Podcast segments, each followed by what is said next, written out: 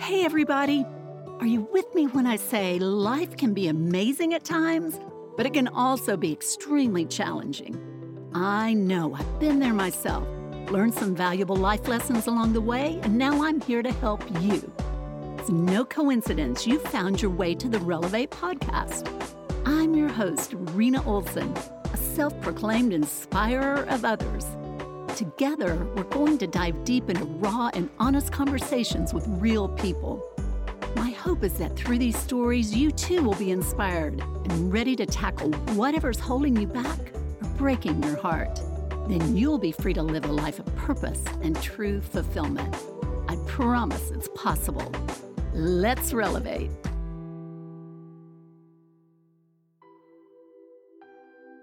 Hey, friends, it's Rena Olson. Welcome to the Relevate Podcast. In this episode, my friend, Dr. Ann Price, a community psychologist, is here to share more about what it means to be a partner for social change. In this conversation, we touch on some deep and complex societal issues. My wise friend Ann provides some absolutely great insight on what we are dealing with as a country and how we can begin to come together and move ahead. This is a timely and very important conversation. Well, Dr. Ann Price, welcome to the Relevate podcast. well, thank you. Rena, we've been friends for so long. It's always so weird when you call me Dr. Price. I know, I know. But that's, hey, you worked hard for that title, so I'm going to use it occasionally. Yeah, I, I appreciate that. But yeah, I, I have great respect for people who didn't get a PhD, so I guess it always feels funny even after 20 years when people call me Dr. Price. Dr. Price. Wear it, wear it, sister. Sometimes it does come in handy. So, in addition to having your PhD, you're an author, you're an entrepreneur, you're now a podcast host, you're a mom, you're a wife, you're a person of faith. I mean, wow, you got a lot going on, sister. You're a grandmother. I am. So fun. So, for those that may not be familiar with who you are, tell us a little bit more about yourself.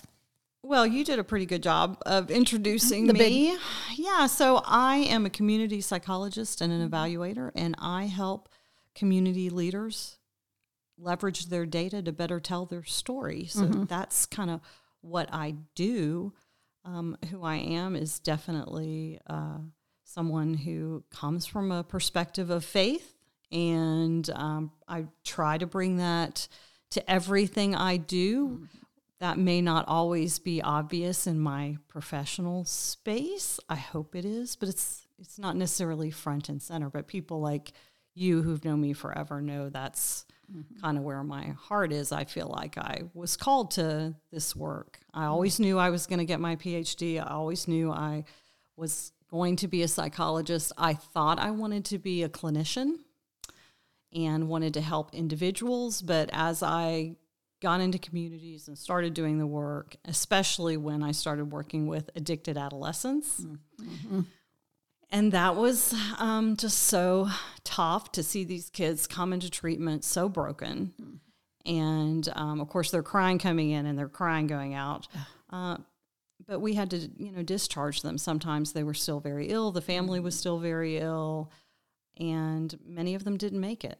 And it just broke my heart. I was so burnt out uh, that i really asked myself um, you know what is there's got to be a better way. Mm-hmm. there's got to be a better way than just treating individuals. So i found community psychology and community psychology is all about uh, how people relate in communities and what is mm. it about communities that impact what we do. So, fast forward 20 something years, I kind of left that clinical, you know, behind uh, to go into community psychology.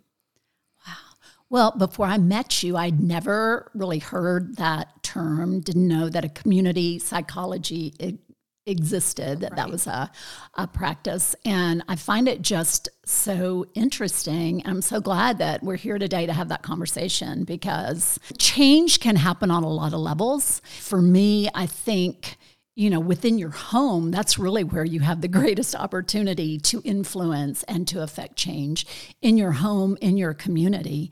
But what you're doing, it's on a much bigger scale. And I just, I'm so proud of the work you're doing in just helping communities. I mean, that's just a, that's a much bigger lever to be willing to kind of get in in there and find those root causes. We'll get into a little bit more right. about that. Right. But I think as a nation, we need to we need to be paying more attention and we need to be getting involved with with more of these things that really matter. So Right. Yeah. I think we can yeah, we can dig into that a little yeah, bit. Yeah, exactly. And I I know a lot of people don't. Well, what they assume that I do therapy, right? Um, so, oh, you yep. do therapy, right? And like, no, I used to, but I really don't any, yeah. anymore. So, yeah, we can talk about what that is. But uh, yeah, so when I'm not out in communities, I'm usually puttering in my garden I wish somebody could tell me why my tomatoes are already turning yellow. Uh, or baking sourdough bread. Well, I was hoping you would bring me one of those two things they're, today. Yeah, well, they're not they're not ripe yet. you know, that's part of you know who I am too. I'm somebody who loves to to piddle in my garden and make sourdough bread and don't follow me don't follow me on Instagram for the business because it's all about whatever I bake that day has nothing to do with um, community evaluation solutions. But anyway, so that's that's a big part of who I am. Love that. Help us understand more about your business, Community Evaluation Solutions, and more about the importance of evaluation as a tool in helping drive social change. Okay, great. So I founded Community Evaluation Solutions in 2004. I had graduated from Georgia State with my PhD in 2000, went to work uh, about part time when my youngest was just kind of a toddler. I wanted to work part time uh, at a big social science research firm and uh, was recruited out of there to head the uh, Office of Child and Youth Protection at the Archdiocese of Atlanta in the height of the sex abuse crisis. That did not last very mm. long for a variety of reasons, uh, but mm. that's when I founded my business. It's so funny. I found a card that I had sketched years ago, like I must have been daydreaming about having my own business, and it said mm. Community Evaluation Solutions. Uh, and um, I found it like in the midst of all of that and founded the business. I had the intention of uh, serving and doing program evaluation, which is all about uh, looking at community programs, state, federally funded programs, nonprofits to see mm-hmm. whether or not they're effective. So, um, the thing you should know is that a lot of community psychologists are in academic settings they're mm-hmm. professors and all that kind of thing i was pretty clear i didn't want to do yeah. that i didn't think i had that mm-hmm. personality i love teaching that's uh, but i really didn't want that whole I don't know academic know. Thing. All, yeah. yeah, all that academic thing. I really wanted to be in communities. And so, community psychologists who are not academics usually end up practitioners. And the, the, the easiest way to do that, or one of the most common ways, is to be a program evaluator. So, anyway, long story short, that's how I founded the business, and that's what we do. So, we evaluate all sorts of um, community coalitions and collaboratives. Uh, we work with national organizations. We work with a lot of public health programs. So, kind of a variety mm-hmm. of things, but always with the intent of making sure that whoever gets that funding is being a good steward of the money, what they're exactly. doing is effective, mm-hmm. right? Because, you know, time and resources are short. We right. want to make sure that we're being very effective and certainly that we're not doing any harm mm-hmm. to any of the programs that we work with. So, for sure. And having worked for a nonprofit, and I know this is, you know, a lot of nonprofits are small, they don't have that expertise to really capture the data, to analyze the results, you know, because, you know, you have to have that com- component. A lot of nonprofits are great at storytelling, but they, they're they're not great at that data collection. Right. And you have to have that. Right. And I love the storytelling part. For me, it's all about uh, program or strategy improvement and use. That's mm-hmm. what gets me excited. Mm-hmm. My high school teacher will tell, math teacher will tell you, oh my gosh, you had to take five graduate level classes in statistics. I never would have predicted that, right? I, don't, I, don't, I don't think Mr. Patterson, Mr. Patterson definitely would be shocked. Uh, but to me, it's not about the data, it's about how we use the data. That's a scary trajectory right? for a lot of people. Everybody's going, check that off the list. I'm not going to be a yeah, community well, psychologist. Yeah, I didn't think I would do it either. But it, to me, it's, you know, it's not the, the end, it's the means to the end. And the end is about use, the end is about making uh, programs and communities better. I don't know if I told you this, but I'm actually planning a course on evaluation for non evaluators because go. we tend to speak in very jargony language mm-hmm. that um, is very intimidating. So I try really hard to speak in a way that's very accessible mm-hmm. and not you know intimidating when I talk about evaluation. So I'm all about success stories. I'm all about using data. Um, and you know, big secret here: most of the data that we that we use as evaluators is really pretty simple. It's really descriptives and means, and averages, things like that. It's yeah. not necessarily complicated, mm-hmm. but to your point, a lot of nonprofits just don't have that capacity to sure. do that internally, and that's where a program evaluator can help. Yeah. For sure, for sure. Okay, I've heard you talk about root causes a lot. Um, because to impact true change, whether in communities or our own personal lives, that's really where you have to begin is, is to figure out the root cause. Dr. Price, please help us understand more about that. Well, the story I like to talk about in communities uh, to help them understand what root causes are, and you may have heard this story so imagine if you are hiking in the woods with your new puppy and your mm-hmm. hubby, and uh, you're hiking along a lake. Maybe it's got you know bubbling rocks, a little bit of white water, and you see a child coming down the lake, coming down the river or the lake, uh, and they're in distress. And so you you reach out the branch and you pull that child out of the water. Before you can even get them to the shore, here comes another one right? And you mm-hmm. reach out and you fish that child out of the water. And here comes another one, and here comes another one.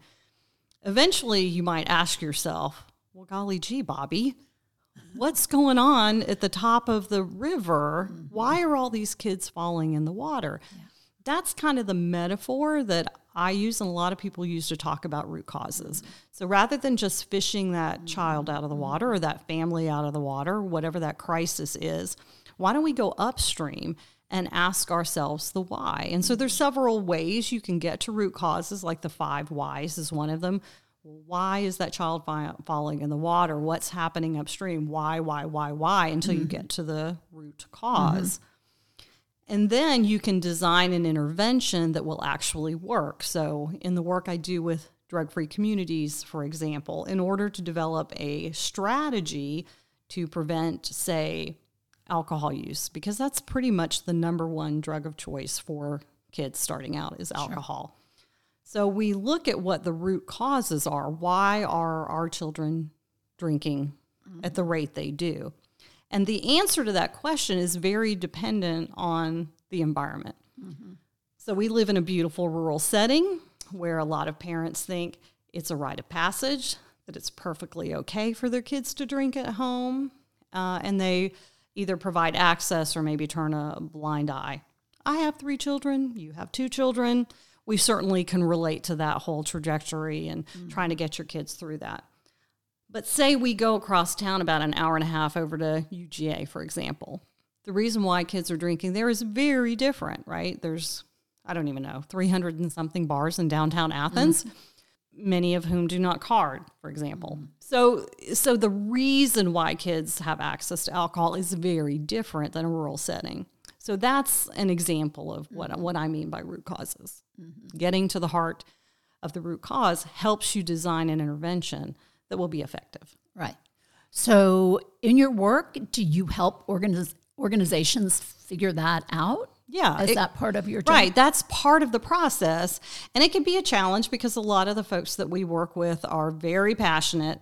They're grassroots kind of people. Mm-hmm. They believe they have the solutions. Right. So, part of what I want to do as a community psychologist is to uh, get to that root cause. But we can't get to the root cause until we know that the community that is most affected by mm-hmm. that problem is at the proverbial table right? Because if they're not at the table, we may be picking an intervention that really is not going to apply. And we see this all the time in substance abuse, to get back to that example, where you have a bunch of well meaning, loving adults who assume they know what's really going on. But if you don't have those kids at the table, you're probably missing that root cause or that why. Mm-hmm. For sure. Well, I'm interested to know you work with a lot of organizations, a lot of coalitions. Um, in your opinion, what is kind of the number one thing we're dealing with right now? as a as a nation? You know, um, I'm going to give you maybe an answer that that is not expected, and but I think it's really important. It's not one thing. We want it to be. We want things to be really simple, but they're not. They're really complex. So, um, if you think about poverty, for example, right? Poverty, unemployment, education, racism, all those things are so complex. So we we really need to resist the urge of well, if we could just fix this one thing, everything else will fall into place. That's that's probably un, unrealistic. Mm-hmm. But at the same time, it's really hard for communities because you've got to get your hand around a piece of the pie, right? Sure. That you can make an impact on, mm-hmm. whatever that is. So sorry. So you're not, not going to answer I'm, that. well, I think that is the answer. I think it. I I think um, complexity is really important, and in my training as a community psychologist, that is that is kind of our mindset. Mm-hmm. So we might have individual factors, and they're usually things we can't do anything about, right? Mm-hmm. Our IQ is our IQ. Can't really change that um, too much, my, at least in my opinion. In my opinion, I think that's the research is pretty clear about that. Our personalities are pretty set, right? Unless we have a huge course, uh, traumatic life event like a death or a divorce, our personalities are kind of we, we, hopefully we improve, mm-hmm. right? As people, as Christians, we hope we improve. We get better over time. Yes. But we have that, and then we have the influence our family, our families. To your point, mm-hmm. and then we have our communities within the communities we live in a state within a country mm-hmm. right within a world so that's what i when community psychologists talk about uh, environmental context that's what we're talking about there's multiple layers yeah. of complexity so i once evaluated this after school program for the city of atlanta and I remember um, speaking to the advisory board, and one of the advisory board members said, Well, we want all of our kids in this after school program to be 100% competent in uh, math and language arts.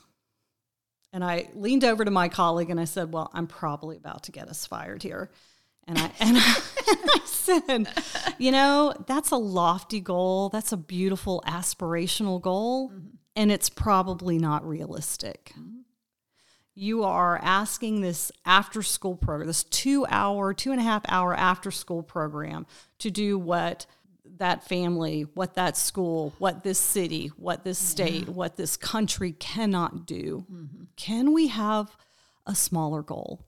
Can we love on these kids? Can we give them a snack? Can we give them a safe place? Can we b- provide some tutoring, help them read just a little bit better? Right? Because the issues are so, so complex. Mm-hmm. Now, I'm not saying we should settle. That is not what I'm saying. I, um, I hear you. But we can't fix it all. Right. And almost every episode I talk about baby steps. And that's how, that's the only way you affect change. And I think, you know, you set the goal too high, you take those baby steps and you don't take that trajectory that you hope it would take and then you get disheartened and you abandon the whole thing. Right so, exactly. And then you resort to well the child it didn't work. Yeah though it didn't work. The child wasn't trying. They didn't really care. The families didn't care about their child. And we make all sorts of, of assumptions about people yeah. without understanding. And anybody who's um, been through family therapy know what i'm talking about right? So changing the family can be really um, difficult and changing communities. Generations. Exactly. And unfortunately, we don't always have the patience or the attention span that it takes to really yeah. make that change. Yeah. So that's why I said, well, it's complex. Yeah.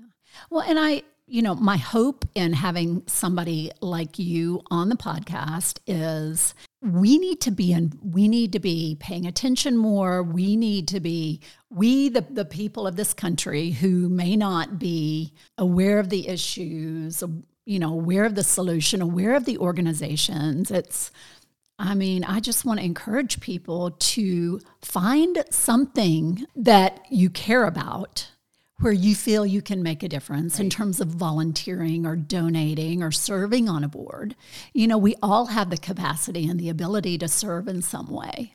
Yeah, that's and I think a lot of people are just taking a big fat pass. I'm too busy. I'm I'm too this, to whatever, let's just stop it. It's, you know, we we've got some serious issues that it's going to take everybody mm-hmm. To care and to get involved. I mean, you don't have to do everything, but right. find something. Right. Exactly. Find right. Something. And so I would say even though the answers or the root causes are complex, our contribution does not have to be complex because mm-hmm. I listen to your podcast and was it Andy Stanley who said, "Find the thing that breaks your heart"? I've Absolutely. heard you quote him all the time about that, and I thought about that this morning when I thought thought about speaking to you about this podcast. Is that's that's what I would be all about, right? So I have a big passion for uh, children in foster care. Mm-hmm. So I've worked with uh, Georgia Appleseed and Georgia Casa and some other organizations around kids in foster mm-hmm. care. So when I had SAFT. the opportunity to serve on SAFT, which mm-hmm. is based in Cumming and Hall County, and they serve uh, kids and families in foster care, I jumped at the chance. Sure. And I would just encourage everybody to do that it's too easy. I've heard more people say, Well, I just don't listen to the news anymore. My mother, God love her, was like that. The news is too depressing, right? it is. But as Christians, right, we are called to be in community. Exactly. Right? Jesus did not hang out with the movers and the shakers, mm-hmm. he hung out with people who were marginalized, who were uh, exiled from their communities, all yeah. of those things. So we are called to get engaged in our communities if you consider yourself a Christian in a real, meaningful way. So, yes, my friend, find that thing that breaks your heart mm-hmm. and do it. Right. Right. Right. So, I learned a long time ago I was not going to be the harvester. Mm-hmm. I was definitely the seed planter. Mm-hmm. And you have mm-hmm. to go, you have to get okay with that. Yeah. It can be too intimidating when we think about, well, you know, you know, and you said everything's so complex. I can't do anything. No, you can. And you were mm-hmm. called to, and you were put on this earth to do that thing. There you go. Preach, my friend. Preach. Okay. So, racial reconciliation is, if it's not top of mind with you, it needs to be because I think our, our country's at a real tipping point with that. So, um, from your seat, you know, working with a lot of these organizations, help us understand us, people like me, you know, white SUV, suburban dwelling Americans.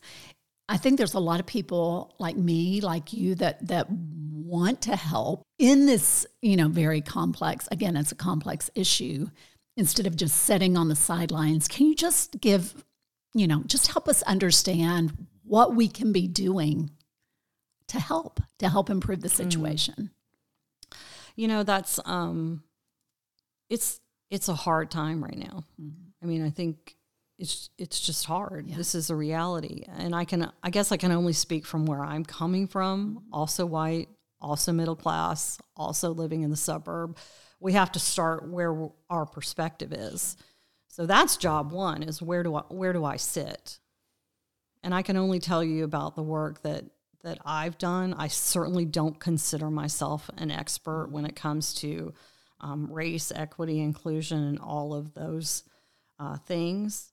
I can only tell you that um, a few years ago I would have considered myself, well, I'm I'm a really great person and I'm not I'm not uh, prejudiced and I'm certainly not racist and I'm not this and I'm not that. But um, I'm telling you, the Lord has really opened my eyes, uh, and I have seen how uh, what I have said has harmed someone, right? In a couple, you know, in a couple of different instances, and I'm really grateful uh, that that was shown to me uh, because it made me really do some soul searching mm-hmm. about who I am and how I uh, how I speak to other people, how I do perceive other people. So I've been doing um, my personal work as well as work within clients, and by that I mean uh, reading and educating uh, myself about things that I did not know. So I was speaking to a, a friend of mine. Um, Dr. Folami Prescott Adams, who's going to be a guest on my podcast oh. in the the next week, and she's been doing this uh, this uh, thing called Listening for Justice, mm-hmm. which is pretty fabulous, and Folami's amazing. Um, but I, but I, not only does it start from that personal space of doing your own self examination of your own biases, because as I have learned, we all have we them, all right? Whether we are mm, conscious yeah. of those or not. But then listening, right? How can we listen better? How can we become uh, more aware of the situation? So if we look at things like health disparities or mental health, in pretty much any issue, there are racial disparities. Those things don't come by accident. It's it's not uh, by accident that uh, more African American babies die, or there are more maternal deaths, or African Americans don't have access to medical care or mental health care, or are uh, incarcerated at higher rates. Those things don't come by accident. So once you do that self work, you need to do the awareness work. Mm-hmm. What really, what do people mean when they say systemic racism? What does that mean? Mm-hmm. Rather than saying there's no such thing, get curious. Right. Right. Mm-hmm. And so, uh, you know, do the reading. Say yes to that training that your organization wants you to take mm-hmm. and be open yes. to having your heart and your mind mm-hmm. opened in ways that maybe you didn't before. I think that's really good advice because I think uh, so many of us are well intentioned, but we're afraid we're going to say the wrong thing. So we don't say anything at all. You know, so that's that's a terrible position to be taking. Right. To just be on the sidelines on this, afraid to to speak. Um, because I'm sure, you know, you never meant to offend. You know, it's it's I think we're all on a big learning curve. Right. Right? right. And that takes time. So I love right. your advice to be curious, do the work. Right. Yeah. Because when you know better, you do better. Well, and I think most of us are in that. We don't, you know, we want to be helpful in this area and help, you know, have a, a groundswell of improvement. You know, it's, we've made progress, but we still have a long ways to go. Yeah. But it's going to take everybody. Yeah, exa- exactly. And um, I think it's really important. So, one of the, um, the videos that I have seen re- recently, it's called Is Racism Real? So, just mm. take a look at that video. It's like three or four minutes long, and it has um, a, a white young man and a black young man, and it just kind of goes kind of their day and what they experience. So, do things like that. You don't, you can read books, you can do all of those things, but visuals are so awesome. And then there's another video, and I don't know if you've seen it because you're a marketing person by um, Procter and Gamble. Have you seen it? It's like wide. It's called Widen the Lens, um, and that's a really great short advertisement. And it it starts with it's a young um, black uh, man, and he's knocking on an apartment door and then it's kind of leaves you there, right? And then it shows an, a young African American woman, and she's pregnant. She's got a couple toddlers, and it leaves you there. And through the advertisement, it goes back and forth between these different scenes. Well, the young man is going to a family birthday party. The young woman is waiting on her husband to drive the minivan up to pile the family in, right? So it gets at that unconscious bias that we actually do have that we actually hold. And that's what I mean by starting kind of ex- doing that self examination. So, whether that be books or videos, or there's a great movie called The Talk um, that I, that I, that I uh, found very impactful. So, there's lots of ways that we can kind of open up our mind. Yeah. Well, and I've I've heard a lot of talk on you know and how do we begin to bridge the divide that exists in this country? And a lot is diversifying your friend base. Yes. Both racially and politically. Mm. Because, you know, if you only associate with same, same, it becomes an echo chamber. Right. You know, and we we just need to be comfortable with being okay with disagreements. Absolutely. You know, because yeah. I think we're just and I, I, think social media has definitely inflamed the situation because everybody's got a microphone and they're just they're going to use it. Right. They're going to respond. They're not going to they're not going to sit right. on it and you know give a civil right. response. It's just going to be a knee jerk reaction, which is never a good thing. Right. So you know, people, you know, pull it back. Just you know, and and if you are a person of faith, you should not be acting like that. Right. Right because it's all about mm-hmm. love your neighbor and love one another. Right. Yeah, exactly. And you know, you're talking about social media because I was I just had a flash like, okay, I have been defriended by um, at least one of my siblings, and, and, and and and a really good, uh, you know, and really um, the the the person that was best man at our wedding of all things that happened a few years ago. So you know to your point we've become so divided we don't even know how to talk to each other. But my kids were raised they know that any anything goes at our table. There is mm-hmm. nothing that they can't um, talk about. Mm-hmm. They but they better back it up. So my middle kid, who knows everything about everything, um, always has. So he keeps me on my toes all the time. Yeah. So I'm forever like after like checking that fact or whatever because I need to like keep up with him, and we definitely disagree on you know politics but again as long as you did it respectfully now do I, am go. i am i perfect no there may have been a time a few years ago when I lost it with a particular friend over a particular issue. Um, it was not one of my finer moments. Um, but yeah, I mean, we've lost that ability to um, disagree in an agreeable way. Mm-hmm. Uh, finding common ground has become a bad thing, mm-hmm. right? Which is why nothing gets done and why people get so frustrated politically be- because we're not demanding that we all find the common ground. What can we agree? Now, there's some things we can't agree on. And as a Christian, I think we are called to also call people accountable mm-hmm. when there is out and out racism, Absolutely. when there are things that are just blatantly unkind or cruel we are as Christians called to love. Mm-hmm. And you as a, as a Christian have an obligation to speak up. Right. You have to have courage and you have to have speak mm-hmm. you have to speak up. But those political filters can kind of get in the way of that, right? Well, I well, in the case that I'm thinking about, um, I don't think it was a political filter. Mean is mean. Mean is mean. I'll, I will call yeah. somebody out on the left and the right because mean is mean. And we're better than that. I hope so. You know, mean is never acceptable. Exactly. And and and especially to strangers. You know, be nice people. Be kind. You know, it's funny you should say that because I was at um, an outdoor, very nice outdoor mall that we both live close to. And uh, I'm there shopping with my youngest, and we're walking, and I hear somebody like yelling and screaming and this man um, was lit- was literally j- jumping in somebody else's car saying you don't know how to drive you know all sorts of expletives blah blah blah. I, I guess the person maybe didn't see him in the crosswalk. I don't really know what happened but it was so out of hand and so ugly in this public space. And i i walked on by and then i thought should i have stopped? Should i have said anything? Mm-hmm. is that a place where you get involved or it's a scary a little bit violent world that we live in right now. But i had that moment like oh is this one of the times when i should have said something?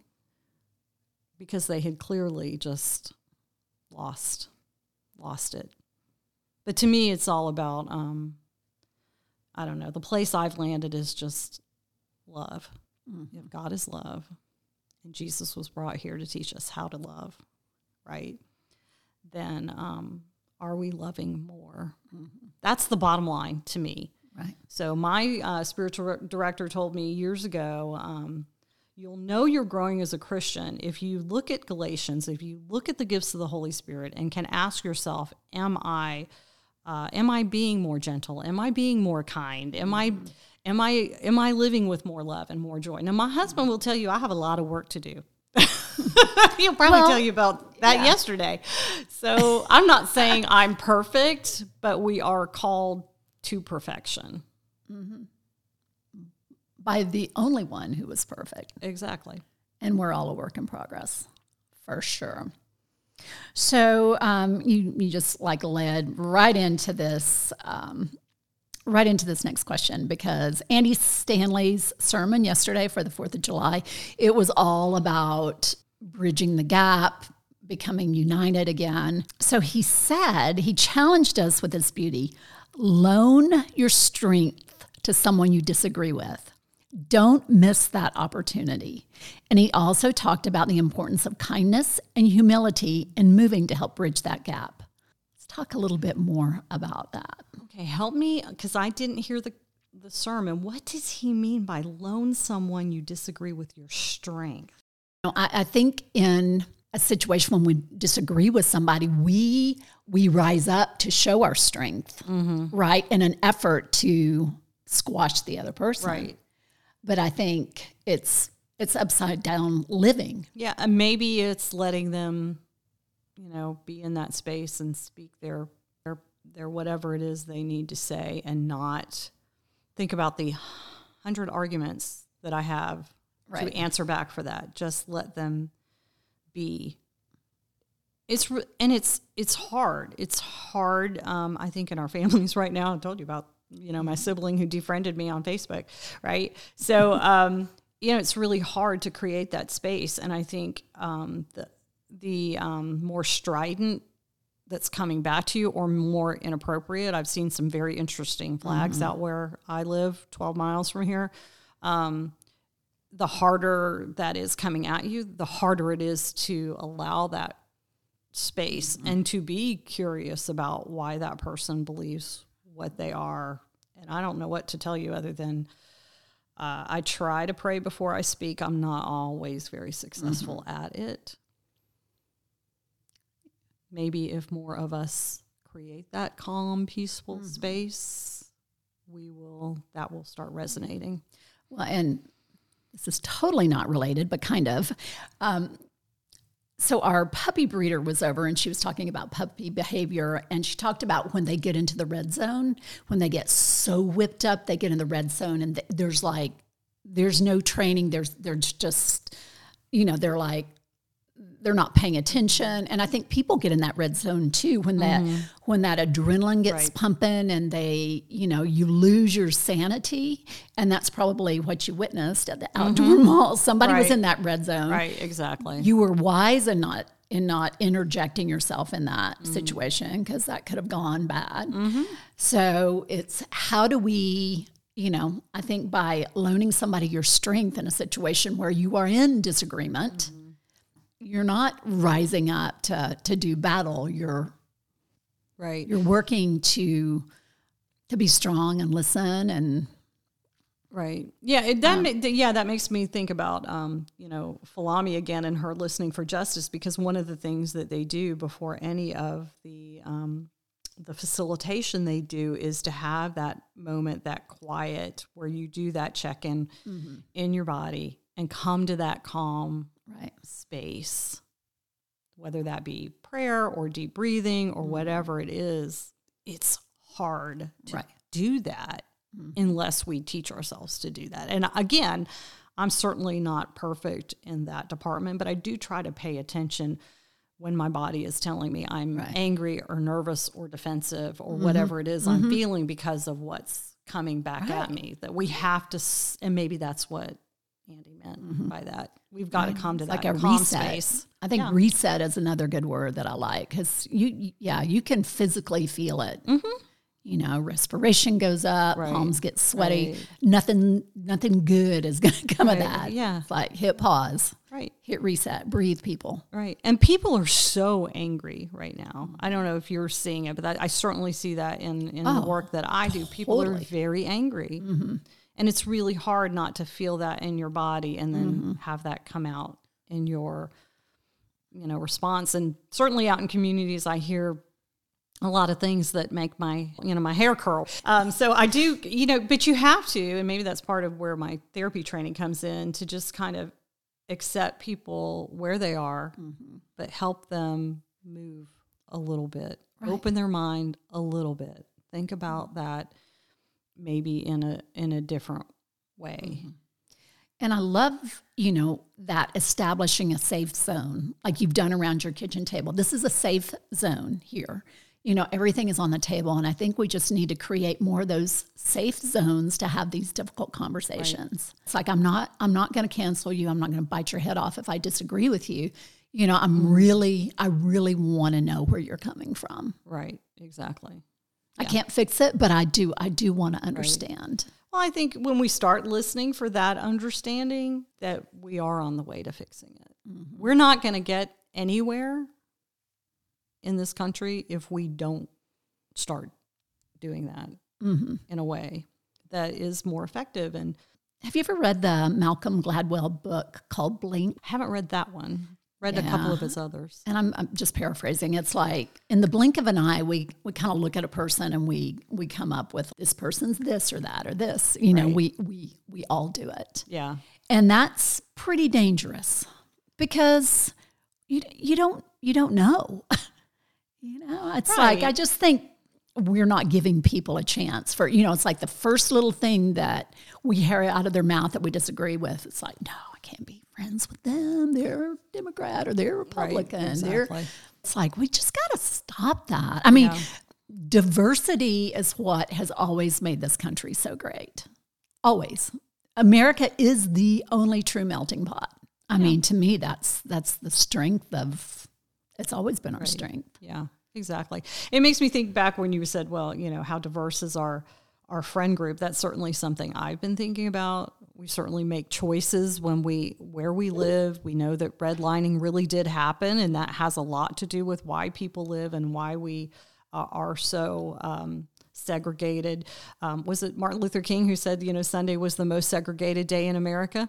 That's mm-hmm. really true. And then the other thing I thought about as you were think, as you were talking just now is I had an image of um, a friend of mine who talks about going into an elevator and she's she's an African American woman and she says she has noticed that people like will pull their purse in, and she said um, she goes what people don't understand is I'm afraid.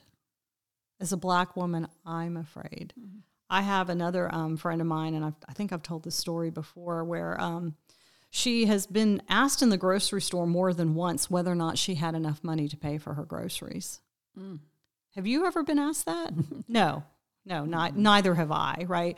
So again, it's that kind of those unconscious bias, those things that our um, African American friends, our black friends go through every day that we cannot even relate to. So how can we seek to understand? You know? Yeah. Yeah, so there's a new church that has opened in Atlanta, Hillsong. Oh yeah. Hillsong ATL and we went to the grand opening and it was the diversity in that church was it was so awesome and we we will be going on occasion because it's a, l- a little bit of a haul to get there. Sam Collier is pastor. I know him. He's unbelievable, dynamic, young African American. But in that first service, he was talking about Atlanta and the legacy of Dr. Martin Luther King Jr. and how civil rights, this has always been the heartbeat of mm-hmm. civil rights. And he he stated that's his church, that's what it's going to be the, the people of faith who really help mm-hmm help this issue, help this, you know, this fractured part of our country. So I'm excited to be a part of that and to be a part of what they're doing mm-hmm. in terms of helping bridge that gap. Yeah. That's awesome. It's going to be the people of faith. It's not going to be the politicians. You can't. Mm-hmm. They, they're not fixing much of anything right. these days. Well, yeah, and and we elect them, so we need to elect people who are uh, bringing us together and who are helping us to find that common ground and that common space, and helping us to live up to be the country that we were really meant to be. Exactly, exactly. Okay, my friends. So, in a recent blog post, you indicated you were on a journey to learn how we talk to those with whom we disagree. So, how's that going? Oh, gosh. Well, um, some days better than others, to tell you the truth, for all of the reasons why, you know, that we've talked about, right? So, I'm trying to learn how to do that you know, listening to my body and creating that that that space.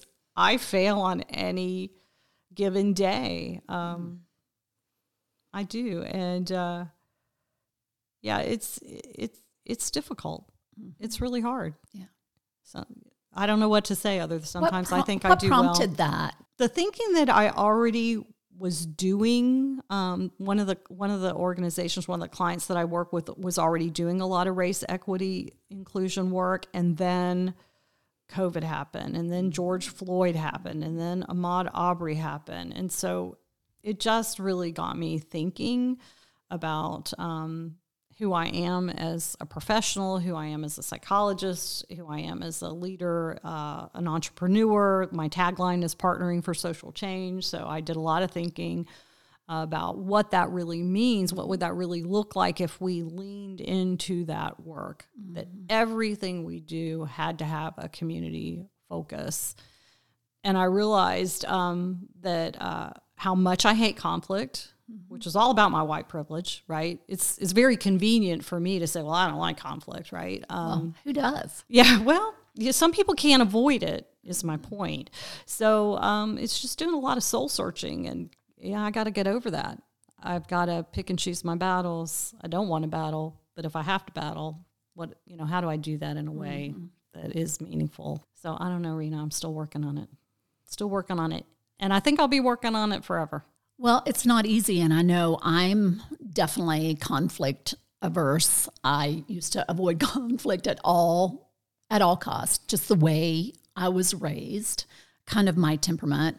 But um, working at an addiction recovery support center, being around people in recovery, you know, that is you know becoming more transparent having those difficult conversations i'm really working on on doing that as well. But it's it's not it's not easy by no. any means. No, it's really not. And I think just the fact that we admit that that having hard conversations is difficult. Right. If you are hundred percent secure in everything you are saying, then conversation is not difficult because it's it's not a conversation. Mm-hmm. it's a diatribe right. right? When you're really listening for understanding mm-hmm. it is difficult. It is. And it's going to be difficult.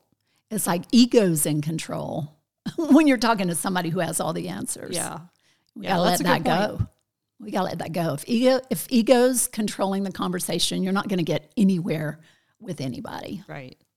Yep. you know so you have to have to kind of create that safe space in order to dialogue and to, to be in kind of the, the proper relationship. Mm-hmm.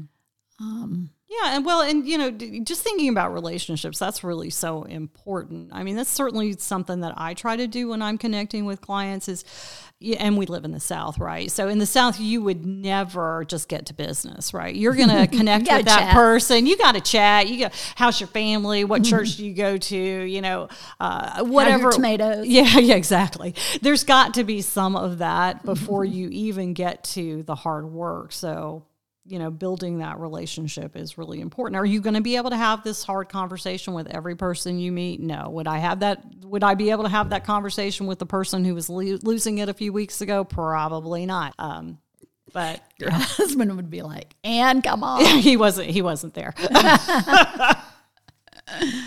oh, so I'm so proud of you and your new podcast that you've recently launched. Well, thank you. You you gave me a lot of good advice. I appreciate that. Oh well, it's I knew I knew you would fly with just a, a little bit of a little bit of coaching and prayer. And tell us more about about the podcast, Dan. Yeah, so the podcast is called um, Community Possibilities. So yeah, you helped me like brainstorm names. We had to really kind of work at that, but uh, it's all about me having conversations with people who are in the community, really doing this kind of Love work. It. So I've talked to uh, so fellow community psychologists. I've uh, talked to community activists, public health experts, nonprofit leaders, all of all of the things. Um, I'm very well uh, came into it with the idea that I don't want to hear myself talk. If anything, uh, as I get older and more experienced, I have gotten to a very humble place. Like there's just so much I don't know. So I'm going into yeah. this not feeling like I'm the expert, but I want to talk to people who are in the expert, uh, who are the experts doing the hard work to change their community. So that's really the goal is to just to have conversations about what's going on in communities, what's working well, what challenges do you have. Mm-hmm. Um, we'll we'll see where it goes. Yeah, well, ch- well, check it out because I think it's, um, you know, your um, range of people that you interview. It's so vast, and you can learn so much. And you know, you're not your target audience is not your fellow peers who are community and evaluators. I mean, not at all. Everybody can learn from right. Yeah, and yeah.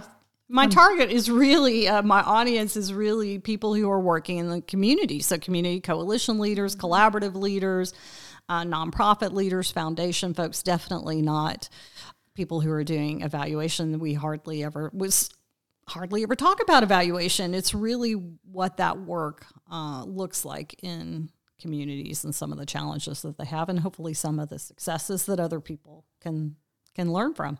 Exactly, exactly. Because I think, and that's kind of another thing with nonprofits is, is, you know, they're small, they're doing good work in their communities, but you have a lot of those everywhere kind of doing similar things. So, to be able to share best practices, to inspire possibility, um, there's this great organization in Nashville called Corner to Corner. Mm-hmm. I, you, yeah, you. I think I yeah. listened to your podcast with them. Uh-huh. And what they're doing, oh, it's so awesome. So, check them out, corner to cornertocorner.org. And they have um, they do training for uh, minority entrepreneurs in terms of you know giving them coaching and classes on how to how to develop their businesses mm-hmm. and just the um, the success stories and like the the graduates are coming back to help the the you know the people that are in the program. I mean, it's just really so cool. I yeah, mean, every, I love that episode by the way. Yeah, they are really really awesome people. But it's like every community needs something right. like that. Yeah, exactly. You know, and it's it's the nonprofits and a lot of times the churches that again stand in the gap to figure out, you know, where what needs to be done here and what mm-hmm. can I do? Right. Exactly. It was a very, very small grassroots founding, you know, that um, Will and his wife moved to the inner city and just, you know, figured it out as they mm-hmm. went along. Sometimes right. it just. Right. And they did it with the community. Exactly. They didn't. They, they didn't say we have all the yeah, answers. Exactly. They, you know, they put toys on the front step and said, "Come, you know, right." Let's yeah. be friends first, and that's yeah. what you have to do. That's exactly that's exactly what I'm talking about, right? Okay, so complete the sentence, Dr. Price. In order to make a difference in the world, you must first love your neighbor. Mm-hmm. Absolutely. Enough said. Enough said. Okay, so the word relevate means to inspire or restore to good spirits. So close us out on this very special and informative episode about community possibilities. Community possibility is all about imagining what it would be like if we all came together, if we really learned how to listen and really came together to solve problems and to manifest that love. What does that really look like when we really love our neighbor? That's community possibilities to me. That's that's relevate. That's doing all of those things. Yeah. And it's a hard, hard thing, but I think that is I know that's what we're called to do. Put a bow on it. Dr. Ann Price. You are wonderful. Keep up with the great, great work. This has just been so awesome to have this time together, and I know people are really going to enjoy this conversation. So, how can people connect with you? They can uh, check out my Twitter feed. It's AW Price. Oh, you're on Twitter. I am on Twitter. Uh, Hold your uh, nose when you go on. Twitter. Well, golly gee, is it Ann W Price or AW Price? Lord have mercy. I'm gonna have to send you that link. Uh, okay community possibilities is the yeah check the show notes. Uh, community possibilities is the podcast communityevaluationsolutions.com i'm also on facebook at community evaluation solutions. Uh, and um, to, to find out more about the bread on instagram. Yeah yeah exactly. Only follow me on instagram. At this point if you want to check out my sourdough bread. Uh, yeah. And what's your instagram handle? Do you know? Uh gosh i don't know Probably Ann W. Price, probably. that tells you how, how, how much I'm on Instagram. I'm more of a stalker on Instagram than I am. It's fun. I'm having fun with like the the reels and the stories and you know, and you can just kind of add music and gifts and make it fun. Yeah. Am I the only one that think, thinks that social media is just like there's always one more new thing, right? Always. Not Something doing tic- else to learn. Not doing TikTok, Rena. No. Not doing it. Me neither. well, thank you so much okay. for having me. It was fun. Let's go meet the puppy. All right. Awesome. Okay. I hope you were taking notes on this one. It was truly an educational episode designed to enlighten and hopefully inspire you to get involved to serve and love more. Our communities need us now more than ever. No question, the problems are complex. Let's not turn a blind eye or simply complain to our echo chambers. Let's get going and be people of love and action. I'm Rena Olson, and this is Relevate.